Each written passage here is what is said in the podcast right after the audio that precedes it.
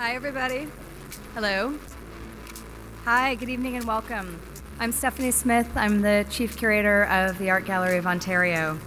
We are delighted that you are here with us tonight, um, especially given that it's such a beautiful evening. So, thanks, uh, thanks for coming in and sitting with us in the dark um, to look at some great pictures and uh, think about big ideas. We welcome you here, acknowledging that we are gathered on Mississauga territory on land that has been home to the Anishinaabe, Haudenosaunee, and Wendat through time. Um, I'd like to thank Latoya Ruby Frazier for being with us, our speaker tonight. And she's here on the occasion of the exhibition Outsiders American Photography and Film, 1950s to 1980s, uh, a really extraordinary exhibition that's in its final, uh, final days here at the AGO. And we are so grateful for the generous support of Cindy and Sean Barnett, Maxine Granovsky Gluskin, and Ira, um, Ira Gluskin, the W. Garfield Weston Foundation, the, our signature partner for our photography collection program, Aimia, and um, the Canada Council for the Arts for their support of the exhibition. I'd like to specifically call out also Penny Rubinoff for her generous support of AGO Contact International Photography Talk Series. I'd also like to thank uh, Sandy Hudson and Black Lives Matter Toronto for helping us get the word out tonight about this talk. And also, yeah, it's good. A little shout out.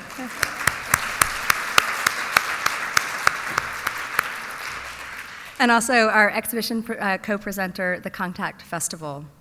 Uh, they've been working with us on uh, two exhibitions, Thomas Ruff Object Relations and Outsiders, as well as a public installation of Casa Susanna photographs that are presented as murals in the St. Patrick uh, subway station through the end of the month of May. Please uh, join me in welcoming Bonnie Rubenstein, the Artistic Director of the Scotiabank Contact Photography Festival.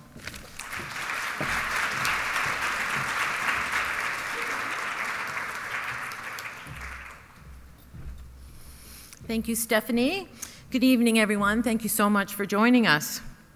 This is the fourth and final talk of the series, and while we're very sad to see it go, we're very excited about tonight's presentation.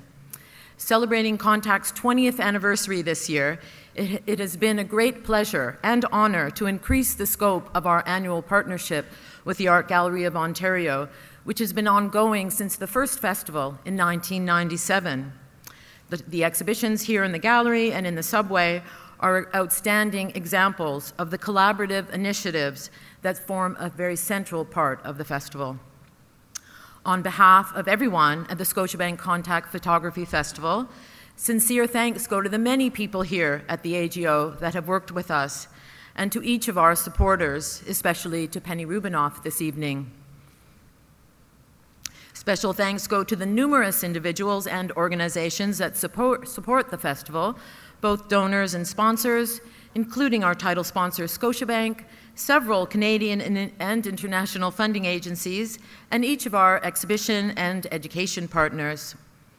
Contact 2016 presents an extraordinary scope of lens based work by acclaimed and emerging artisan photographers from Canada and around the world, and we are grateful to each and every one of them for enabling us to show their work. Marking this milestone year, our expanded core program focuses on 20 public installations and 20 primary exhibitions across the GTA. With more than 200 exhibitions and happenings in total this year, Contact's sweeping presence encourages the desire to explore the city and discover innovative photographic imagery. While a number of shows extend into June, and some even beyond that, many will close very soon, so I hope you can make it out to the galleries tomorrow, the museums on Sunday, and to the public installations in urban spaces until May 31st. You'll find complete details on our website and in our catalog, which you can pick up at the front desk. One of the, excuse me, one of the many exhibitions not to be missed is at Band Gallery until May 29th, which presents an extensive range of works by the Ghanaian photographer James Barnor. For our first co-presentation with Band in 2014, a solo exhibition of works by Gordon Parks brought together portraits from three decades of his career, so it's especially meaningful for us to have his very poignant focus on one family in the Outsiders exhibition. And now I'm very pleased to introduce our speaker tonight. Born in Braddock, Pennsylvania, Latoya Ruby Frazier is a leading voice in contemporary photography. She was a 2013 nominee for the Aimia AGO Photography Prize, a 2014 Guggenheim Fellow, and a 2015 recipient of the MacArthur Genius Grant. Frazier uses visual autobiographies to capture social inequality and historical change in the post industrial age. Informed by documentary practices from the turn of the last century, she explores identities of place, race, family in, in a work that is a hybrid of self portraiture and social narrative. One of her very powerful photographs is currently on view at the University of Toronto in the remarkable group exhibition Counterpoints, co presented by Contact and the Art Museum.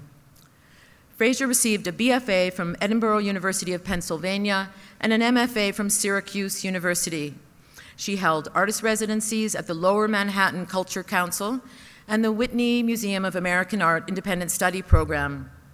She was the Guna S. Mundheim Fellow at the American Academy in Berlin before assuming her current position as an assistant professor in the Department of Photography at the School of the Art Institute of Chicago. I am very pleased to announce that this week she received the Gordon Parks Foundation Award for her contribution to photography and the visual arts. Please join me in congratulating and welcoming Latoya Ruby Frazier.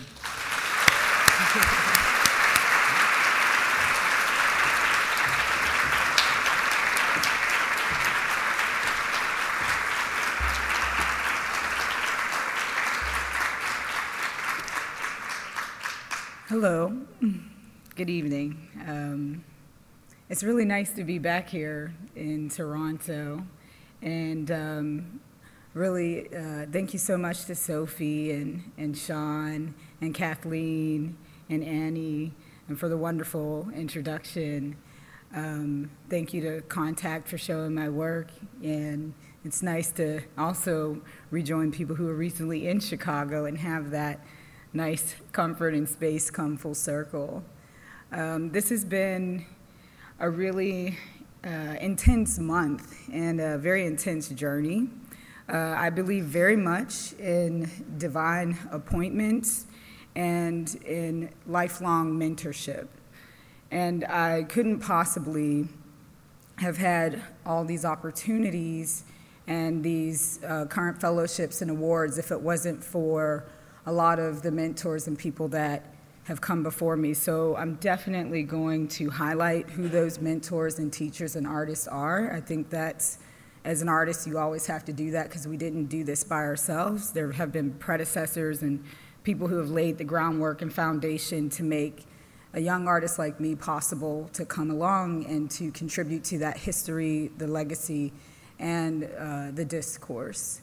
Uh, so, what I'll do, what you'll see me do, if it's okay, is to honor my mentors and to share with you how my practice developed. Um, so, from formal things about photography to theoretical things to social beliefs, also to how the practice engages off the page, off the museum wall, and in community. Um, and then I'll also at the end, uh, share what I'm up to now. I notice a lot of people have been asking me that, and so you'll get a sneak peek at uh, some new work that I've been engaging in, which has made this a pretty intense um, month and journey here to Toronto. And so this image here, I think, kind of encapsulates. Um, you know, the balance and the negotiation and the tensions that happen in making photographs. This is Mommy 2008. Um, the portrait was actually shot by my niece, so my work is really a full-on collaboration with many parts and many, a whole host and cast of family members making it possible, really. Um, but when I look at this image, it really makes me think about, you know, who's speaking and how we break uh, cycles, how we break patterns by who's speaking and who's looking, and also thinking about uh, psychological trauma and how things are inherited and passed down. I feel like um, the women of, of my generation, if you were born in the 80s, we tended to be the young ones that asked our grandmothers and our mothers questions that perhaps they didn't want to answer, but mostly because maybe they were protecting us from a past that was too painful. and also because a lot of us, in particular the region I come from, suffered from dismantled family. And so this was my way of dealing with this visually. So there's the visual language of the photograph, then there's the language of my voice in the book, The Notion of Family, which moves between my mother and my grandmother. And then um, there are the portraits and the many people that influenced it. And so, of course, I always have to give thanks to my, my grandmother and my mother because they really are my collaborators, and my work wouldn't have been possible without them. I taught them how to photograph, and they in turn photographed me. And they often challenged me and argued with me about the images and what they stood for, or if they didn't like the way they were represented. And all of these types of things helped to kind of sharpen my focus and create these complex relationships, a complex narrative, and a complex uh, social contract between the photographs. My first photography mentor who really put me up to all this work was Kathy Kowalski. Um, Kathy devoted all her work and time to photographing women in prison, um, photographing families living in Erie, Pennsylvania, living below the poverty line in rural areas.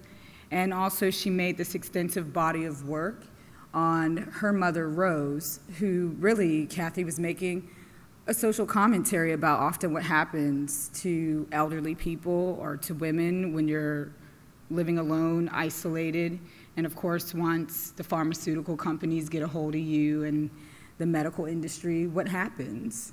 Um, so this was very courageous, powerful work that she was making, and she was also a writer and a radical feminist.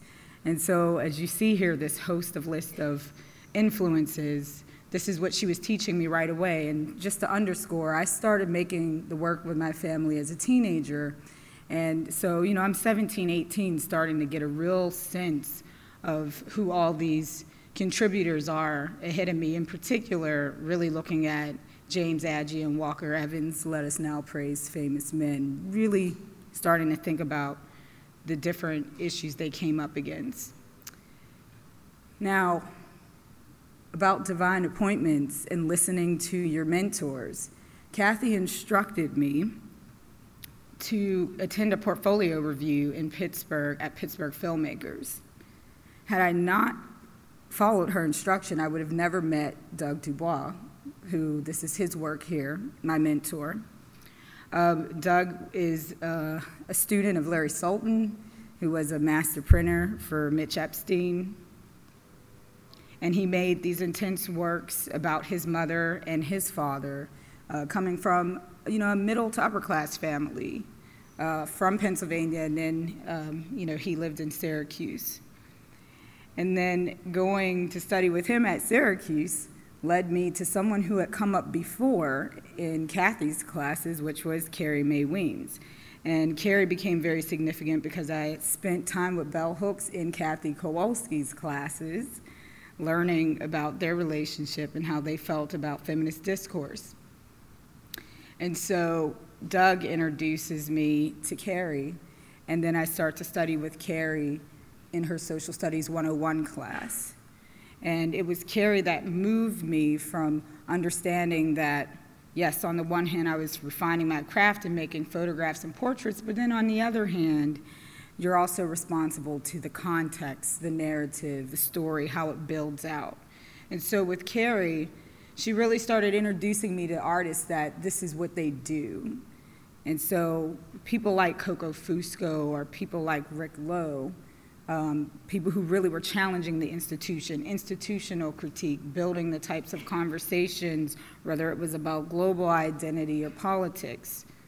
And then, in particular, David Harvey, who is a geographer and social theorist. And this would be the connecting point to me actually joining the Whitney Independent Study Program. I actually ended up there studying with David. And then there's Dawoud Bey, someone who has always been in my corner, someone that I eat brunch with and have coffee with to this day in Chicago. Uh, he and I met at the Center for Photography in Woodstock. And we had this interesting meeting of the minds about, well, how long does it take to make a portrait of a person you don't know? I believe that you should spend time with that person and take time. Um, we all know that Dawoud Bey, he has this beautiful, elegant way. He, can, he has a gift where he sees people's humanity instantly, and maybe it only takes him 15 minutes. But this was something that he planted in me, a seed he planted, and I started to think about that uh, for a long time because I was always unsure would I be able to move on past my own family, past my own relatives? And he was already challenging me, letting me know that, of course, that was possible. Now, the work you see here are the portraits that he made um, dealing with uh, the Birmingham series. And, um, you know, this really struck a chord with me because it's the question of how do you reclaim history and narrative, talking about a very significant historic occurrence that the youth might not understand. So if you think about the, the four, four girls killed in the bombing, how did you translate that to teens today? And what he did that was so beautiful and elegant was that he photographed teens who were their age when they passed. He found them in the community.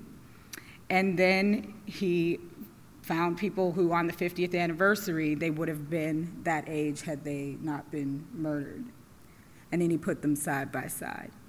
I mean, this is a, a real way of reclaiming history and then teaching people how to bring and bridge that gap and to understand these things that we really need to address in the United States, especially when it comes to dealing with racism and white supremacy and the fact that African Americans are existing in a social landscape where we still can't heal from all these centuries of trauma due to the transatlantic slave trade. So, of course, I go on to the Whitney Independent Study Program because I didn't feel that I had the theoretical discourse that I needed. And of course, it was there where I really got whipped into shape. Um, it was probably like almost a year I couldn't pick up the camera and make the work, but I knew things were changing at home. But what was happening, even though there was a distance, see, because often young practitioners and always ask questions like, well, if you're not there, if you don't live there anymore, how do you relate to the community? How do you make that work? Sometimes you actually need the distance. Sometimes you need to look somewhere else and realize that it's a continuous web.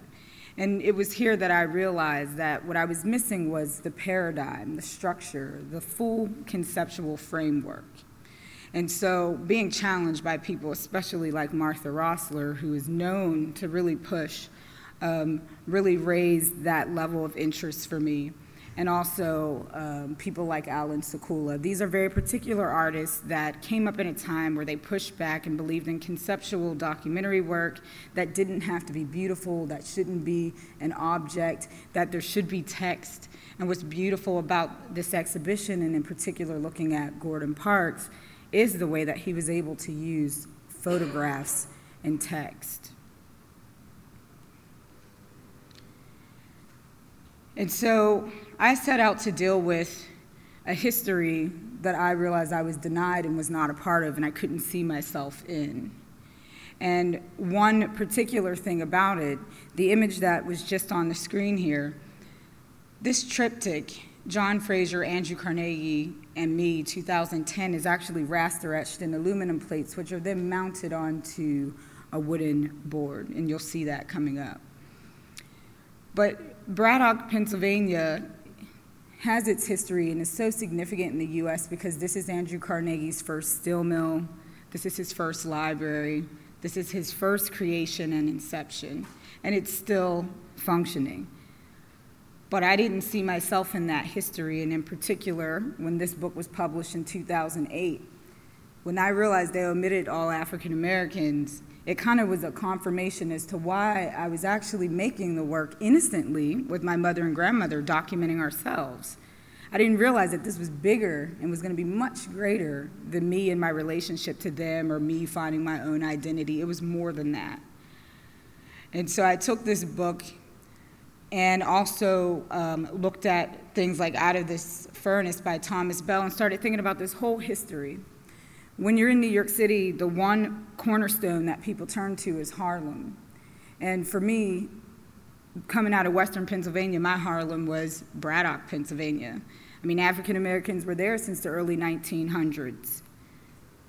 Thomas C. Dickerson, Thomas C. Dickerson was someone who proved that. And they, he was told that he couldn't prove that African Americans were there. He did all the research, and he provided us with this book, which was a cornerstone to prove that we were there. And so, between looking at Thomas Bell and Dennis C. Dickerson's work, and then Tony Buba, who's the great Italian filmmaker from Braddock, there was already a rich conversation in history for me that was already laid bare. The thing is, there hadn't been any women or young women or people of color that were able to contribute to it from my generation or people who were there after these factories were closed. And then the, the other person that was really important for me is Stuart Hall. Now, both Allan Sekula and Stuart were alive when I was at the Whitney Independent Study Program, but they passed shortly after. But something that really resonated for me and was important for the practice that I was able to develop was when he put together his BBC program in 1979 in the UK.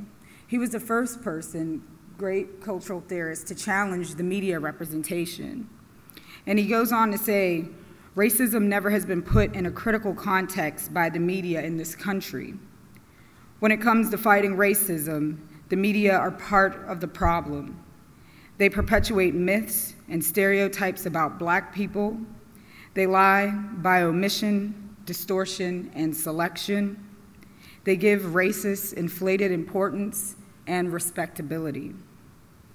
Now, once I was able to bring all of these great theorists and sociologists and geographers and artists together, I understood what was laying before me. And so I took that book and this is a view 2013 at the Brooklyn Museum, my solo exhibition and solo debut in New York. And as I mentioned, the, the triptych that you see, you see it on the wall of me and Andrew Carnegie and John Fraser. And then that's on top of this wallpaper that I made. So when you walked into the space, it was a 60 foot long um, wall on a second second uh, floor, like with two balconies. And so these served as bookend marks. And I took every page, scanned it, and then I did a whole history from top to bottom that showed the viewer the whole history of Braddock, which also included the fact that it was once land that belonged to indigenous natives run by Queen Aliquippa, which was completely negated and omitted right? So we could fight today about black and white, but in reality, that was already sacred land.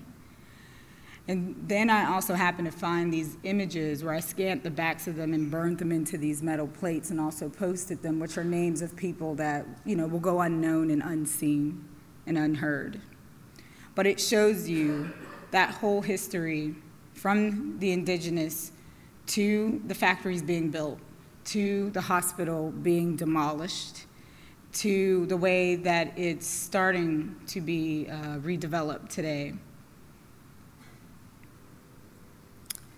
And then in a larger context, tying in with this exhibition and also understanding this idea of inside and outside and who's speaking and why we author images and why there's an impetus and need to see it from another perspective. Pittsburgh was already photographed heavily by these seminal giants and contributors to photography.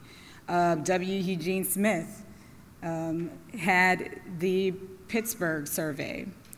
Um, and he also did the Centennial magazine on Pittsburgh that was celebrating it and saying that it had overcome all its environmental problems and all of its issues. Um, Lee Friedlander happened to be one of the only photographers that made portraits of African Americans working in the steel factory which we seldom see, but they're there, people in the region. Um, Walker Evans, I mean, this is such a poetic, cryptic way of kind of foreshadowing and showing the type of environmental pollution and degradation that we would face ahead. And I believe that's Bethlehem Steel in the back of his image. And then Lewis Hine, when, when he made the, the body of work in 1907 and 1908 documenting the conditions of the steelworkers and what was happening to their families, this was very key and important for me because this Pittsburgh survey showed me and let me know that it is very possible and also very necessary at this moment that if we're going to be razing these industrial landscapes today, redeveloping them, crushing buildings that are fully contaminated. Who is actually watching this and documenting this? Right? This is a very aggressive way that we're redeveloping the Rust Belt in the US, and there's no accountability or responsibility for it. And when the landscape is shifting, that means a lot of people are falling in the cracks. That means a lot of voices and perspectives will be negated in order for a triumphant story to be told. And I hate to be the bearer of bad news, but there needs to be some truth telling in this because there's clearly going to be some mistakes as they rush ahead to try to compete and to keep a beautiful image. So the paradigm finally hits me when I see Dorothea Lange's migrant mother. I understand that there is definitely a hierarchy happening in all the images, even though these are very important iconic images. What I was trying to do was rotate the paradigm of the fact that in this case, it's Roy Stryker and the government controlling and proliferating this image. If I ask people, what's the name of the woman in the photograph, what would you say? Who, what is the name of the woman in this photograph?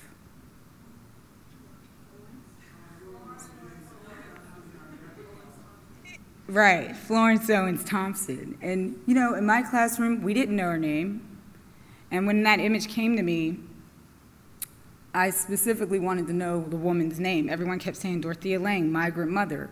And it's this type of overshadowing that made me very concerned. So I wanted to rotate this paradigm of the government, the photographer, and the sitter, and have it so the sitter or the subject would be the one who would have the full autonomy, the full voice, the real self realization and the way to empower themselves and impact society through their own narrative. And then, of course, there's Gordon Parks, who, when I saw this image, Ella Watson, that's when I realized what I needed to do with my family. And that was me understanding when I looked at this image, he's referencing an iconic painting. He's tying in the history of art. He's tying in women's position in history and art, as well as politics and society. I knew at that moment that I needed to learn and develop my own voice, and I needed to, to take my own ownership and responsibility over my own representation, whether it would be good or bad. I don't believe in those binaries. Life is complicated, life is messy, and we have to deal with these types of social and systemic and institutional issues. The fact that she could go on invisible and unnoticed in a government building until Parks actually went to make this portrait of her, which was a huge symbolic statement, registered for me.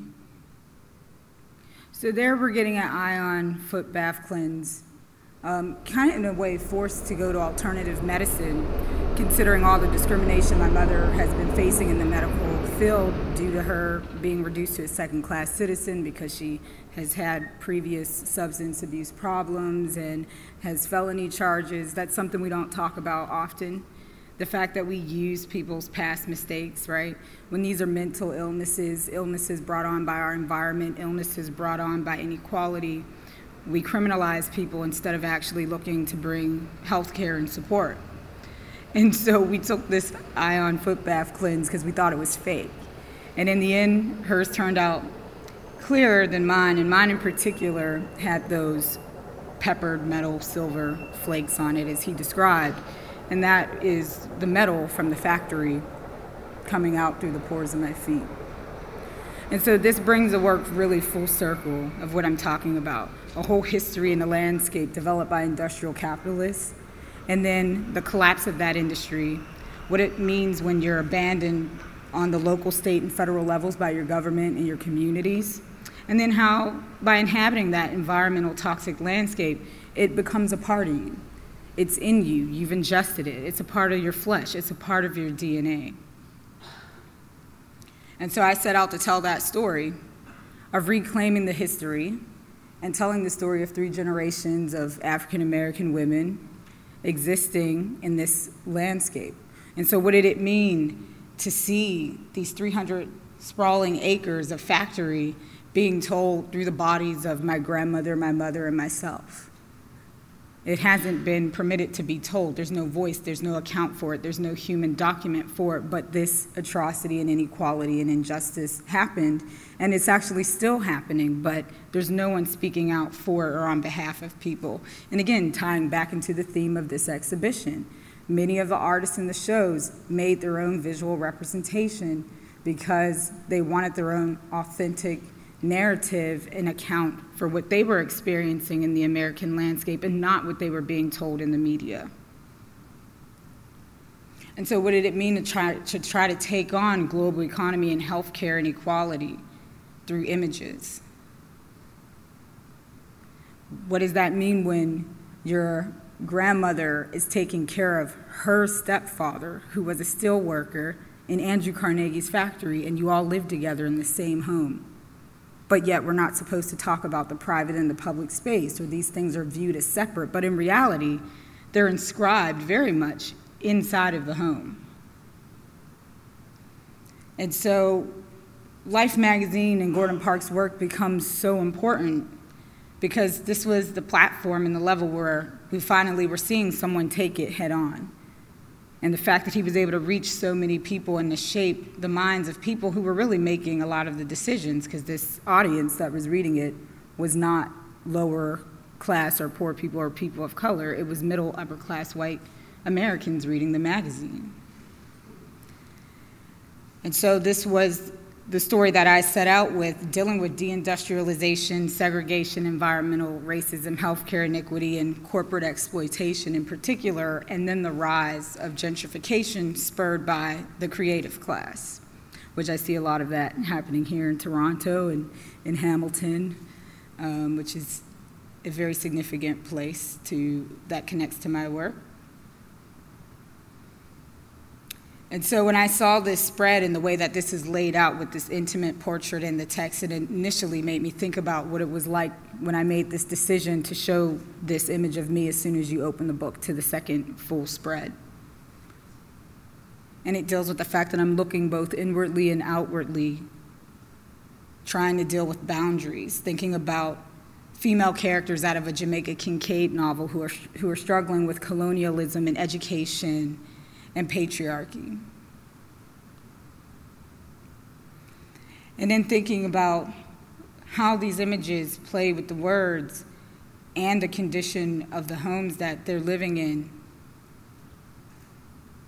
connecting to what it was like for me when I was going back into Gramps' bedroom or into my grandmother's living room after our home was abandoned for six years and the fire department let me back in.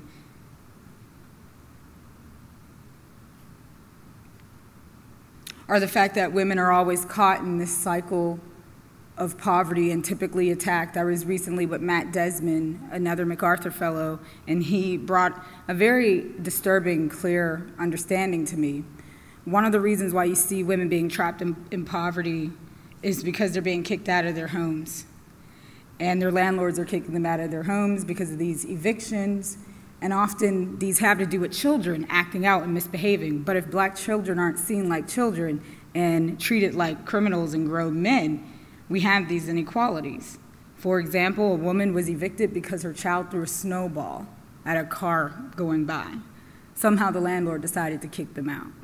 So it's like looking, listening to Matt and looking at this image of what was happening to Bessie and her children, and then connecting it, of course, to my family. Having to live in these homes that are contaminated by the factory due to redlining, could never get a loan to leave. And then to watch them take the hospital away from the community, which was the last thing left to kind of give us a lifeline. And again, thinking about education and being invisible there in the one particular image, it's called Self Portrait Lying on a Pile of Rubble. You don't realize that there is a body of a young kid there who is my stand in as a youth, who's my younger cousin JC. He's lying on that pile of rubble in front of all that waste looking up at the sky. And it harkens back to thinking about invisi- invisibility, the invisible man, Ralph Ellison's collaboration with Gordon Parks as well. Or this image that my mother made of me, Huxtable's mom and me, 2008. It came out of a debate and argument I had with a colleague of mine who was middle class and loved the Huxtables and what it represented. But for me, it confused me. And I would say, you know, in the book, between my background and my foreground, I'm not sure where I stand. And then my mother made this photograph of me wearing the t shirt.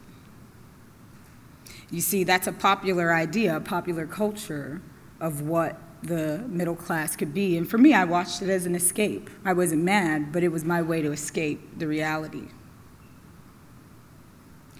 And just thinking about the young son who's, you know, eating the lead-based paint chips from the wall because he's so hungry. Or looking at the daughter's feet because the floors are so dirty. This same type of imagery coming back for me in my work when looking at Gramps' feet from working all those hours in the factory, cleaning up spilt metal and slag. And he basically became like steel itself. His body was hard, he had chronic arthritis, he couldn't get up, he couldn't stand up. I had to help him go to the bathroom. Or even my mother, who we would be in the hospital every month so we started making portraits there, really dealing with her condition because no one was helping us, right? So turning to it not just for art, but for survival. And the contradictions that happen about stereotypes in class. You would think that she might be a junkie or out on the street, but in reality, she has this kitsch sensibility, loves cats, collects things. And thinking about how they didn't have turkey in the oven or the struggle with her son, who wasn't sure if he could stop abusing drugs. And for me, drugs are something that are constructed and created by the government.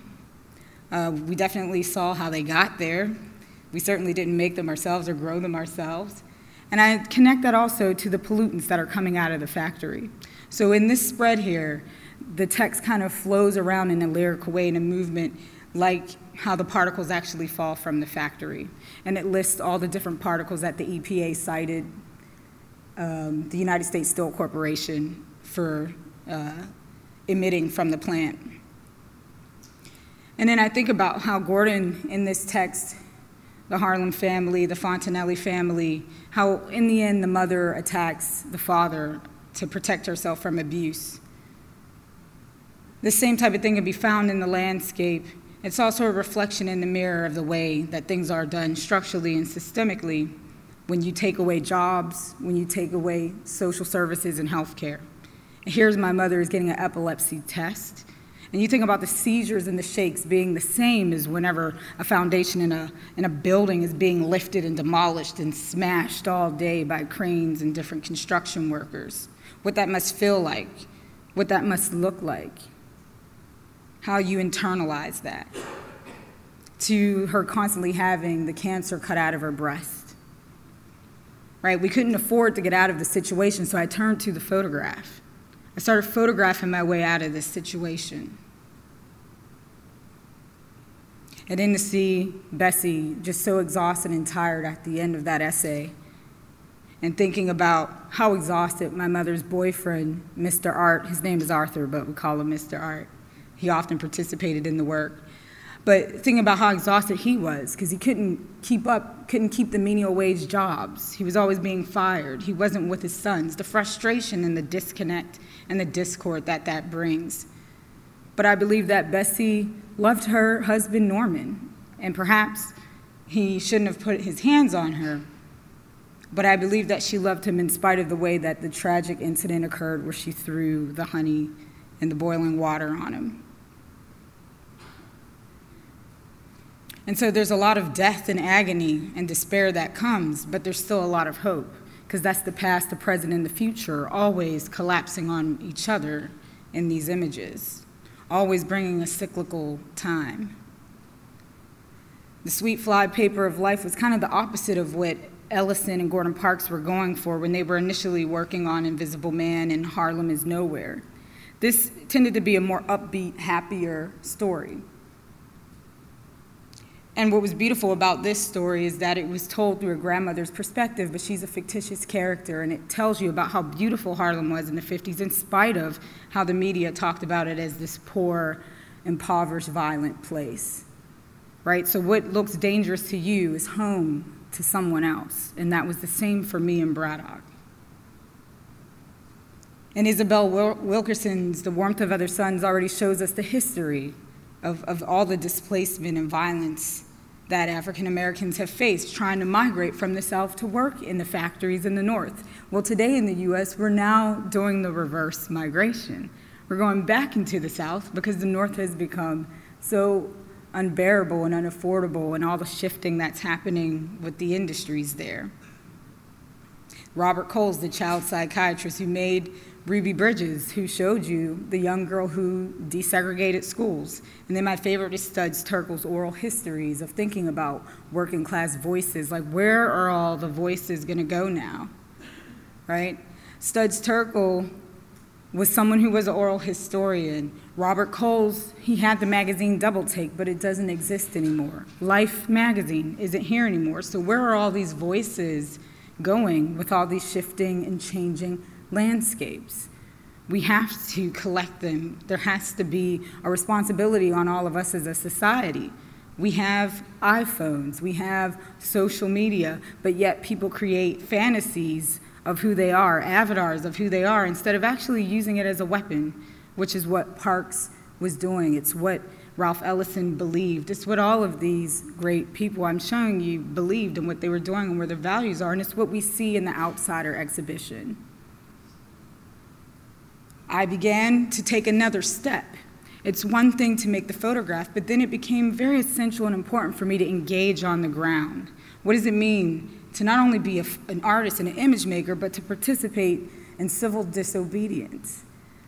All right, what does it mean to get behind the scene? Maybe I'm not in the institution, maybe I'm on the ground, maybe I'm in someone's home, or maybe I'm sitting in a clinic with someone. And it became very necessary when Braddock was rebranded in the media. And this also is what harkens back to Sophie's essay in the book about pushing back against what they didn't believe as the dominant narrative in the Outsider exhibition. In my case, I was thinking a lot about the pictures generation who would also fit into this exhibition here. They were fighting against Watergate, Vietnam, very disgruntled people, didn't believe what they were being taught about race, class, and gender and they knew it was being perpetuated. The segregation was being perpetuated through popular culture, through radio, through film, through TV. How do you go at them? You appropriate them, you usurp them, and you deconstruct them. That's what this exhibition shows, and that's what the Pictures Generation achieved. So I set out with the Save Our Community Hospital activists and began photographing with them on the street New York City and the world got billboards saying that Braddock was the new frontier. And for hipsters and young artists like some of you in this room to come on over to this environmental degraded place and to buy up properties and lots for a dollar and not work, right? He's got his feet up on a desk sitting in front of a computer. It's a steelworkers town. You know, it's still packed with heavy industrial buildings. While that was happening, we were losing our largest employer and our only healthcare provider. And so, this is what I mean about appropriating and taking it back and then raising the voices of the people who are being left out. So, Save Our Community Hospital activists wrote all the text. I then took them, created what are double portraits here. These are photolithographs with silkscreen text. So, it's two prints in one. Some are appropriated images, others are images of the workers or of Save Our Community Hospital themselves. And then they were asking questions like this like, how can we go forth when our boroughs, buses, and ambulances have been cut? And by the way, it's not pastoral, right? We don't have horses in Braddock. This is an industrial landscape. So, this is what the complete set looks like. This is it installed at the ICA in Boston. And then we went even further to attack UPMC on their opening day when they opened a new $250 million facility 20 miles away from where our old hospital was. And then we protested them opening day, subverting their slogan UPMC is life changing medicine. And then there were losses.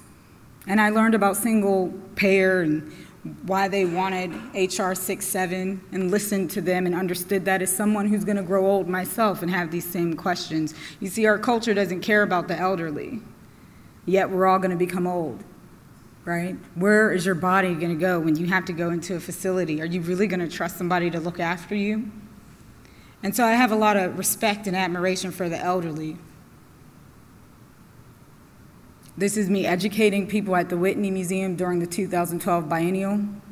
It was one thing to make the picture, to collaborate, then I needed to educate. What does it mean to be a moving institution, a moving educator? Maybe I don't need to build a building. Maybe the building is in you. Maybe you're the institution. Reclaiming this knowledge and information. We live in a knowledge economy, but yet no one seems to have access to information. There's a lot of noise out there on social media, but not real information about policies and structural changes and the things that are affecting our lives and our children that haven't even been born yet. The debts that they're going to have to pay because of the lack of information. And so this shows you here how I took 40s propaganda United States Steel commercials. You see them in the center. And then on the other side, me dressed in Levi boyfriend jeans as a worker deconstructing those on a street in, in New York in front of a gallery space, which was a pop up studio that had images of Braddock that it had appropriated. And then what culminated in this performance where I was wearing real vintage workers' wear at the Whitney Museum, where I brought Tony Buba to actually come and speak on behalf of Save Our Community hospital activists. So now we've moved into the institution, taken up the space with bodies from the community talking to them, right? We're not listening to the historian or the curator or the docent or the collector or the board member. It's the community taking over the institution. And they actually allowed me to put up a real billboard from the Levi campaign, from the Why Didn't Kennedy Levi Act campaign. That's a real billboard. I think I told them it was a painting, and so they never thought about it. And I repainted it and redid it. It's from the top of the building all the way down to the untitled restaurant, which is, you know, now been taken over by the Met. And Tony continued to talk about all the videos and films that he had made, spliced with all the Levi commercials, which really upset the crowd. And then the students started to come forward with scissors. All these students that I had taught from the teacher exchange programs to teens from around New York City. And they began to quietly cut this billboard apart. And everyone just kept getting up. There was no one instructing or making anyone do anything. It was just the energy and the anger from realizing that we were duped, we were lied to by this campaign, that we thought it was a good thing to do this. And they cut it until they got to the end of this quote by Martin Luther King about our susceptibility to advertisement. And that billboard stays as an artifact from that moment, from those workshops, from that exhibition. Today, this is the aerial view of what, where, where the Braddock Hospital was. It turned into mixed income housing. They have already moved people in, it's already finished. If you notice the building that has red, yellow, and orange on it, it's where a lot of senior citizens are that no longer have access to health care. They built an urgent clinic, but the urgent clinic has so many hours, right? It can deal with something that's small, but it can't treat you if you have terminal illnesses, which we all have right? I've been battling lupus most of my life, and most of the people in, in Braddock have cancer or lupus or other autoimmune problems that they don't know how to diagnose. So, the last layer to the practice that I've developed, right, moving from the portrait to the collaboration to the activism on the street to the institution, is being forced to go up in a helicopter I saw something at Ninth and Talbert that no one was addressing, no one in the community would address, and it's an, it's an unfortunate, sad thing about working class communities. We get along and we're on the same team as long as we're talking about unions and working class, but as soon as you touch the race button, and as soon as it's racial discrimination, environmental racism, and you see it happening before your eyes, people look away. It's something that I'm trying to deal with just through making the work. But I knew I wasn't going to let the Bunn family, which is the African American family on 9th and Talbert, surrounded by all this waste that used to be homes where we all once lived. My grandmother owned a cleaners there, Gramps owned a house there. This was our rites of passage, this plot. It didn't matter if you were Italian, Croatian, German, Swedish, African, Italian, we all lived at this block, right? Braddock is a melting pot. There's no black and white. And so what you see here are thousands of crushed rubber tires in these white bundles in these bags that they put around the Bunn family because they refused to move off the property. They tried to buy them out. They said, no, my father fought in the war here, worked in the factory. Why should I leave? And the result of that was the city got together and they had a company called Liberty Tires that is known as a green friendly company. Put these crushed rubber tires on that lot to hold it up. And then the fence, the family didn't put the fence there, the company did. Right? Like they're trying to shield the tires from them. Now, just so you understand, tires, if they catch on fire, you can't put them out. That would be a serious environmental, ecological disaster. And the smell from all of it being there was already enough. And there were children and a, and a woman living there who ended up having a stroke. I was given the Gwendolyn Knight Jacob Lawrence Prize by the Seattle Art Museum the following year, and I decided if Gwendolyn Knight and Jacob Lawrence could leave money for me as a young artist to have an opportunity to do a solo show in their space, then I should use the money as an opportunity to bring the person whose photographs, you know, whose house is in these photographs to the exhibition to speak to the people who are there in Seattle. So there Isaac Bunn is, speaking to someone that's from Seattle. And what I enjoyed about this was that a lot of activists and poets and environmentally conscious people are in Seattle. And so it was great for him to have that exposure. But also, in particular, uh, we were able to help him launch a nonprofit called Braddock Inclusion Project. And that came out of all the support that he found surrounding him at this exhibition. So I take this work and I sell this work and I funnel it, it, it into his nonprofit so he can protect his property. I want to close with connecting the past and the present. This work is still not done. It is still so vital and necessary. And I wish I didn't have to say that that was true, but it is. We've pretended that things have changed, but they actually haven't. And so what you see is the cover from Gordon Parks, from Life, and then you see the story about Flint, what's currently happening in Flint. This is the cover that got everyone finally talking. And the irony is, it always has to be a child that makes people move to action. Well, the children have parents, and the parents have grandparents, but we don't see them. This is Shea Cobb and her daughter. I've uh, been quietly photographing this family in Flint this past month, so this is what I was referring to when talking about the intensity of dealing with a situation that strikes a deep chord and goes all the way back home. So they can't drink the water, they can't bathe in the water, just can't brush their teeth in the water. And what does that mean to really not be able to have water? I was there when Obama came to Flint. It was a very interesting juxtaposition of seeing the snipers on the school building and then seeing the people who weren't allowed into the building for the meeting, but were so hopeful that Obama was really going to do something for him, for them. And then seeing that this is three generations of, of women, just like my grandmother, my mother, and me. But in this case, Shea and her mother may have to split up because she needs to move to take her daughter somewhere safe so she can have clean water. This is an image of the protest outside as everyone was waiting for Obama's arrival that day. And then with this story, there's also a wedding. A wedding in Flint is happening juxtaposed next to the protests, with Obama coming to talk about the water crisis, with me spending time with this family daily. Now, this goes back to Gordon Parks and the difference of him and Roy De DeCarava wanting to make uplifting, powerful images of black life versus showing images that are always downtrodden and bruised. What does that mean when they both collide? This is what I'm thinking about as I'm making this new body of work. And then two best friends Amber Hasan and Shea Cobb that'll now have to split and go different ways.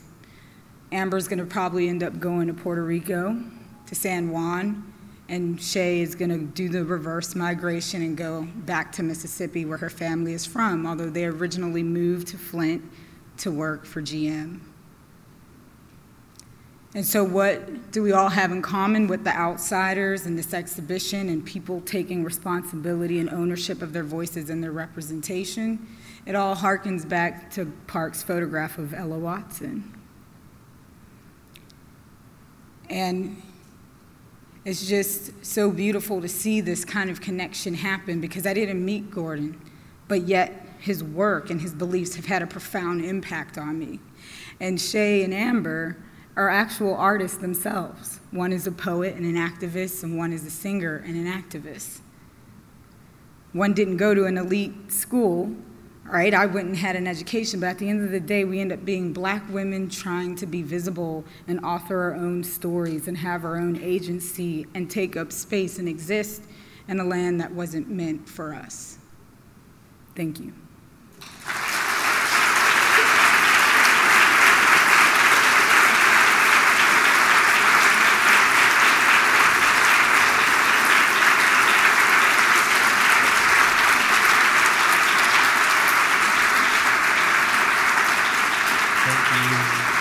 you. Thank you so much, Latoya. Thank you very much. We do have some time for questions. I've got a microphone, so if people could raise their hands, we will come around and I'll bring the mic to you so we can keep it recorded for our podcast. Um, so, does anybody have a first question for Latoya?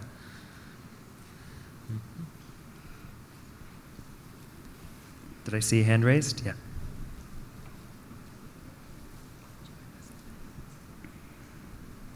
Is this on? Oh, okay. Um, I just wanted to go back to uh, your just uh, the gloss you gave on uh, uh W. Eugene Smith's uh, Pittsburgh project. Uh, you called it the Pittsburgh Survey.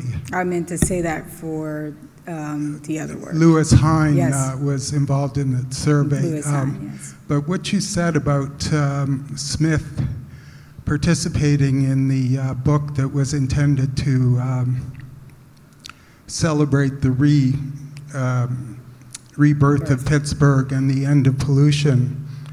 Uh, he really did not follow that script at all. He worked completely against it. He was hired to uh, produce a, a, um, a, a, book of 100 photos. Uh, um, for um, it was a contract through um, photo agency, uh, Magnum. And just a second, would you please? Uh, I can't help it if I have to explain uh, what's going on.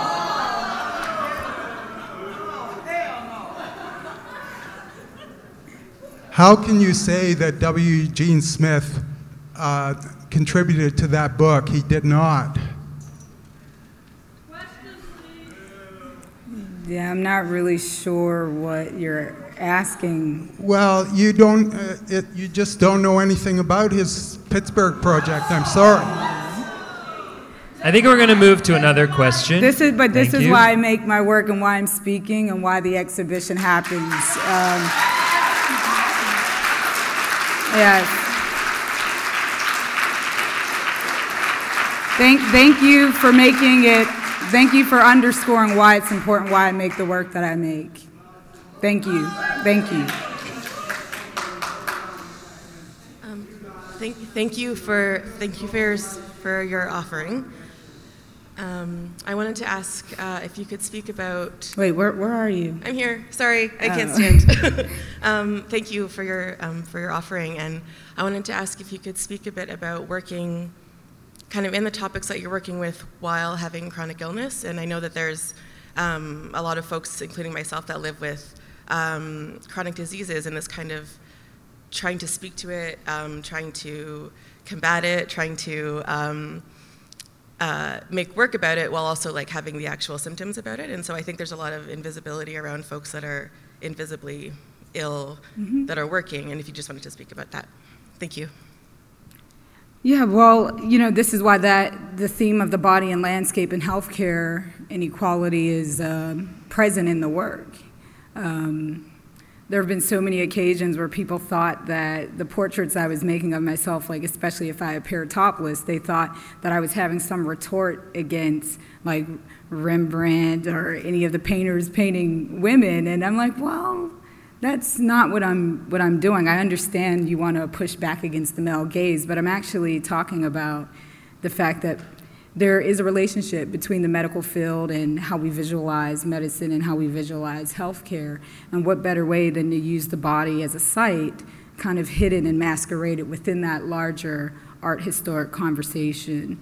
I'm just adding on to the identity um, of the body and, and, and, marking and how these landscapes have marked the body, but dealing with it in a more lighter, subtle, poetic way. It, for example, in this image here, um, I'm wearing my grandmother's pajama pants after I buried her, and uh, I'm having a lupus attack in this image. And in the topless image you saw, also documenting myself during a lupus attack. Um, and I wasn't the first one. I mean, Hannah Wilke was doing this work. There's been so many female artists that were dealing with their health and their illness in their artwork that's just not something that people lean towards or talk about. And so I'm thinking about them as well. And, um, you know, that exhibition that Hannah Wilke made of dying from cancer and, and, and her mother was very important. So I'm just following along with the history and the lineage that's there, but now really explicitly connecting it to a real environmental crisis that's current today. And that's, that's why I do it. But outside of that, I need to find a, a good lupus doctor, which I think I just found. The mic's going to come from the other side. Hi. Um, I just want to say my mom has lupus, so I, I really can see a lot of that struggle, and I appreciate you talking about it. But one thing you said that really resonated with me was it might be dangerous, but for you, it's home. And mm-hmm. living in Toronto, there's a lot of different areas here that are less than desirable. And I had someone come up and talk to me and say, Well, why don't you just move? and I found it really hard to explain. Like, well, it, it's not that simple. Like, could you talk on maybe how would you approach someone like that? How would I approach the one that makes a comment like that? Yeah. Well, there's a time to educate and a time not to, right? It, there's a time to spend your energy on people and a time not to. And you have to decide if that's a battleground that you want to take. Um, for me, that's been said to me before, but I put it in my work, right? I'm not going to argue with that person. I'm going to make a visual text about it. I'm not going to internalize it and let it destroy me. I'm just going to put it in the art. Um, but if, if it is important to really educate them, I think, you know, pointing them to artists' works that really talk about that history or show that nuance or just breaking it down for them. I mean, you, you have to really choose. Um, but yeah, I think that's a it's a personal decision to make. But I typically, you know, look, there's no way. I've never a day in my life not woke up and thought, I better not do this because I'm black, or I better not say this because I'm a woman, or I better not go over there and not feeling comfortable. This is a constant reminder every single day. And the only place to put that is in your work, whether that is visual or writing. There has to be an account for these things. And I think that's what Gordon was doing. When he responded to the column section, uh, when they responded to the Fontenelle Family and Life magazine, if you go and you look online, Sophie, wherever you are, I did that. And I read the response. In fact, one was from a person in Flint who felt sorry for the Fontenelle family and wished they could send money. And then at the end of that, Gordon Parks responds, and he says, instead of attacking the institution and institutional racism and the government and like calling out all these things like we've seen done with Black Lives Matter here, especially when it deals with prison reform, what he did was he just gave a personal account of what someone did to dehumanize him and to degrade him. He just told a story in the response section of how he wasn't permitted to rent a room in a hotel. You know, there's like a you got to slip it through the back door. Sometimes when you when you take people on and butt heads, it doesn't work because they're not listening. White supremacy can't hear you. Right? So you have to do it in a very subtle way, a very graceful way, another way that people wouldn't expect. Don't take the front door, maybe you come around the side door. Telling a story from a different angle instead of just laying it out, maybe you tell it in another way that's more lyrical. But those are a couple of suggestions. Yeah, hello. Um, my name is Kiden. Thank you for all the presentation. I think I've learned a lot today, and some of it I've lived it. Um, my question is, when uh, Andrew Loku died here in Toronto, there was a demonstration. So there was um, media involved, and when I was talking about how positive or the resilience that South Sudanese have, or where Andrew Loku was coming from, his personal life, they cut me off. And my question to you is how do you give us a platform to voice our concerns and also be valued? Yeah. Well, I think that's kind of um, the journey that I've been on. like, for example, Shea and Amber, they their lives have been overcast by the media as well. They're not getting to tell their story. You don't know that these are incredible mothers. These are creative people struggling to keep their children alive and to take care of their own health in the midst of this water being polluted amongst other industrial pollutants. Um, you know, when I was in Syracuse, uh, there was a large uh, Sudanese community, and I would often spend time with some of those families. And I even went as far as to make portraits with a family once. And I never showed that work, but I remember showing it in a class one time for critique, and my peers attacked it right away. Why are you showing this ghetto work? Why are you showing these people? What does that mean? Like, they are fleeing from a crisis to the US. Syracuse has a large population, and all you can talk about is the clothes that they are wearing that obviously someone gave to them that's not even the regular wardrobe. Um, but I realized it wasn't my story to tell. It wasn't my place to tell that story.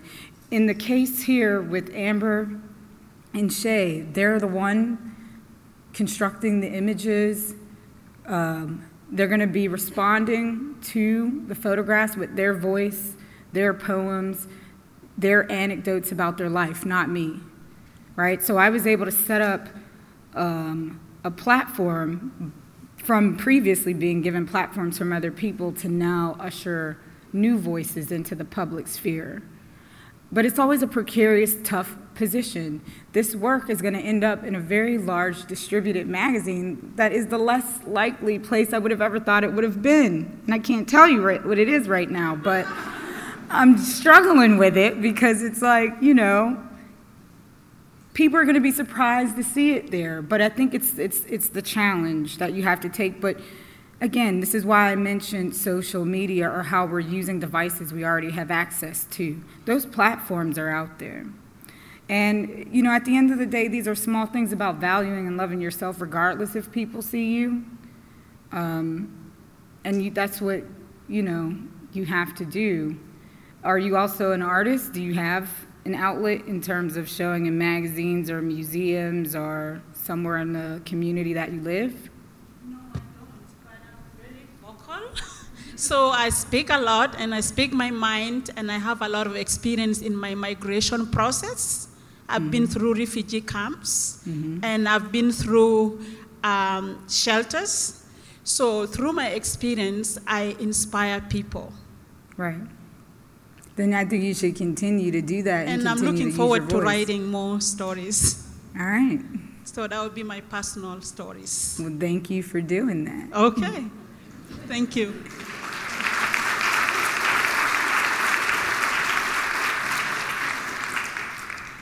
Hi, LaToya. Thank you so much for your talk. And um, I sort of just feel like I have to apologize on behalf of Toronto for that opening. I'm sorry. Anyway, I'll get to my question. Um, you talked about your process sort of moving from portrait to collaboration to activism in the institution. I was just wondering if you could um, talk about which phase of that process feels the most risky, I guess. Where are the stakes high or higher, highest? Man. For you? You pay a price for all of them because you, can't please everybody. So, you know, um, some days my mom likes my work and some days she doesn't. And if I don't get her that car in that house, she's really going to rip my book apart this week. So, you know, there are times where she changes her mind about it. There have been conversations we've had where she felt like maybe maybe I exploited her, but then there are these really profound, very proud moments. And there are some other personal stories about some of those portraits that we made, which some of the hardest images I made were images that she commanded me to make. And um, one of the images doesn't appear in the book at all. And uh, I decided that that was something that she and I needed to experience, and it it was out in the world a little bit, and then I had to take it back because the, the conversation was going the wrong direction. So you got to know when to sacrifice certain images, right? And so uh, she told me in that lesson of making that portrait of her that she wanted me to make that portrait because that was who she was then. It isn't who she is now. And there's a power in the fact that she understands that, that type of theoretical discourse, that type of Lacanian theory, like all this higher elitist stuff that she understood just being in her own skin and making a photograph. The same issue that Larry Sultan had in his book, Pictures from Home with his father, about an image he made of his mother. And when it comes to the community, this is also it's a tightrope walk because there is the work that you're responsible for making as the artist, as the author of your images. But then there's also the accountability and responsibility and camaraderie to your community. Now, Save Our Community Hospital activists, I knew that my skill and talent could help amplify their voice and their situation. And the situation at hand was here we've lost a six story historic hospital building. And the politicians are deciding to have a free clinic in the municipal building, but because it's run by Muslim Council of America doctors, there's no publicity for it, there's no resources for it. So, of course, I thought about that and decided well, what better way to take a platform of those lithographs in a show after educating people, have the museum acquire it, and then send that money to the Muslim Council of America doctors to buy medical supplies for the free clinic. And that's what we did. But at the end of the day, I'm responsible to that work being made. And then I made a decision as a citizen and as someone from my hometown to do that to help alleviate some of that racism. Um, and the institution and, the market. I mean, if you're someone that critiques institutions and speaks truth to power around certain people, um, there will be a backlash, although it won't be noticeable. But you will realize that you won't be invited to things or included in things, or you won't get a, get um, support or a grant. Um, doors will close, but that's something you have to accept, right? Because the doors that close, every 10 doors that close, a hundred others open somewhere else. Now, I spend a lot of my time in France and in, in Europe, and there's a long tradition and history of artists before they became famous. The only people who were supporting them were Europeans. And then eventually America catches up. And so I'm in that phase right now where I spend a lot of my time in Europe. But I think eventually, when it comes to the market and being supported that way in New York City, I think that's soon, it, it will soon come. But it's just a sacrifice and repositioning yourself along the way. But it never gets easy. Hi. Um, I was kind of curious um, to know how you um, found the Flint family or how you like began photographing them because before you were photographing your really close family, and I don't know, just kind of wondering. You want me to tell you what I can't tell you? um, well, I was approached by a, a, major magazine that decided that it wants to do socially conscious work that deals with current events because it it doesn't exist in this magazine whatsoever. And um, they asked me if I would do that. And so I've been brought in as an executive decision uh, to kind of see this through. Now, it's still murky and scary territory, but I know it's a necessary thing um, because the audience of this magazine won't see it coming. And I, I love to rock people when they don't see it coming with something right, right in the gut. You know, you're so superficial, smack. so, so this moment I will enjoy if we could pull it off. But we have a long uh, road ahead of us in a very short amount of time and a lot of pressure because this will come out in September. Um, and it's a delicate situation with with these families. And but that's how I found them was from the writer who reached out after they decided that they want to make this section exist. And I'm already thinking, and this goes back to Ralph Ellison and Gordon Parks, when they made um, the essay that deals with Harlem is Nowhere. They went out together. Ellison was a photographer too. Gordon and him were photographing together. I mean, this was beautiful. A writer and a photographer really working together to make the story for over a year. And then when it's time for it to be published, the magazine goes bankrupt. Gordon's images get stuck in the, in the hearings over this bankruptcy for the company. They lost the images. And so currently at the Art Institute Museum in Chicago, they were able to cobble together through looking at both their collections and piece it together. But what I'm getting at is, at the end of the day, regardless of what this magazine does or tries to usurp its power over how I want the layout to be or the voice or the story to come out, this becomes the, the next step in the seed to continuing the work that I know needs to be made. And I know that I'll make the kind of decisions I'll make because of the type of spirit and value that I have, which is encapsulated by Parks and Ellison, that people of color and poor people should be telling their own stories. And if we have to co opt a major magazine space momentarily, then do it. But you've got to tell your own story somehow and not wait for mainstream media to come because they're never going to tell the story that's going to benefit or help you. They'll only tell the story that'll make them look like they have some type of cultural cachet. So it's a double edged sword. But I'm already going to continue to go on in spite of whatever the outcome is. So we have time for two more questions, and there's one here. Hi, my name is Wait, Asa. where, where are you? Right here. Oh. Um, thank you. That was really illuminating. I guess my um, what I'm thinking about is your work seems to be doing a kind of pedagogical work, which is to mobilize empathy and to make some kind of change happen. And I guess what I'm thinking about now is how you feel about this concept of ethnographic refusal and if you think it's useful in any way. Because I think part of what ends up happening then is that the oppressed are always in the position of educating, and also their bodies become precarious and vulnerable where in ways that whiteness never needs to be vulnerable. Like You're, you're, you're fading off.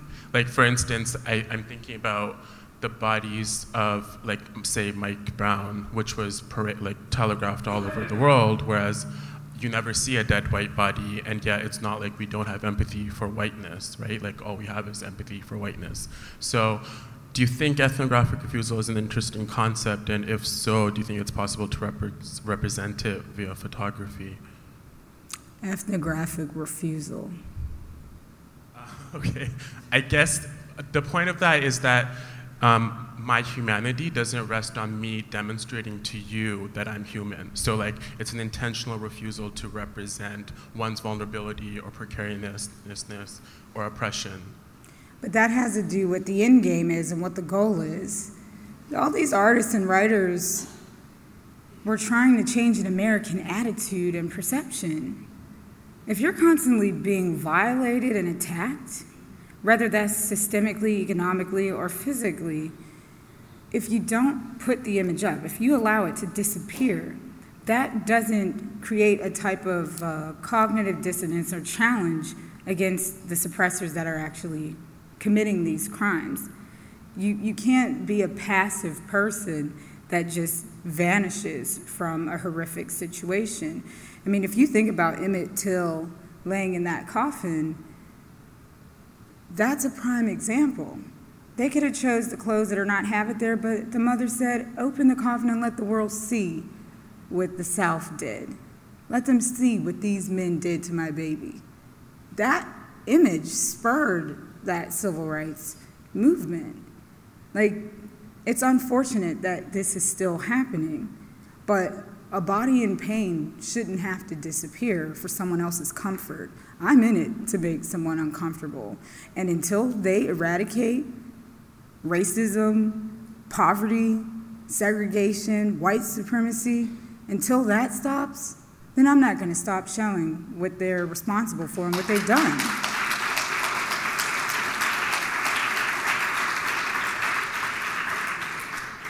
Our last question is just here at the back. Um, I just had a question.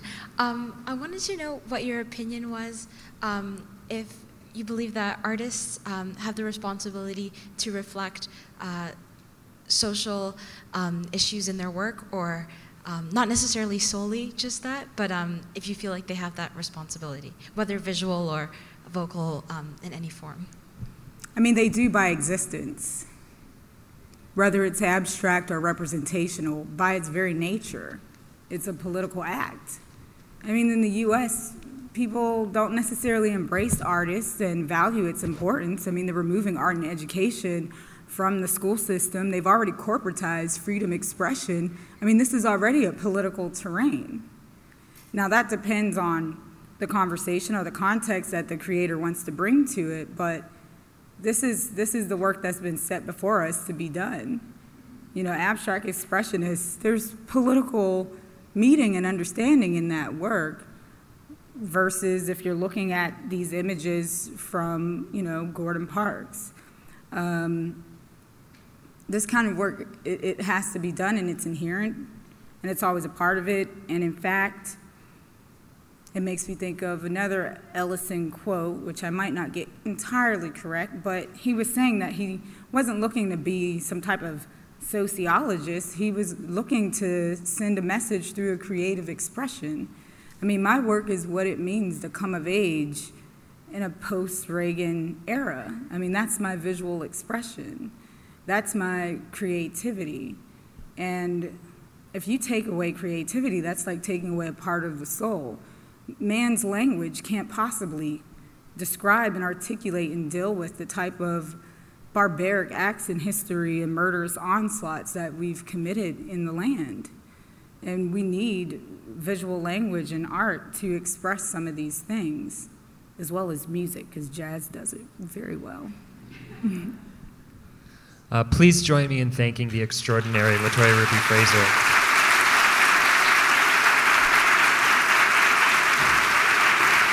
So it was so great to have you back at the AGO and back in Toronto. That was an exceptional talk. And I really want to thank you so much for um, sharing so generously about your own work, and through that, for helping us to see Gordon Parks' work in new ways.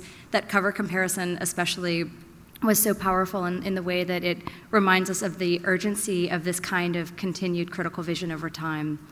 Um, you know, you said so much about the importance of family, uh, both core family networks, frameworks, sustenance that they provide, uh, as well as net, uh, as well as um, mentors, friends.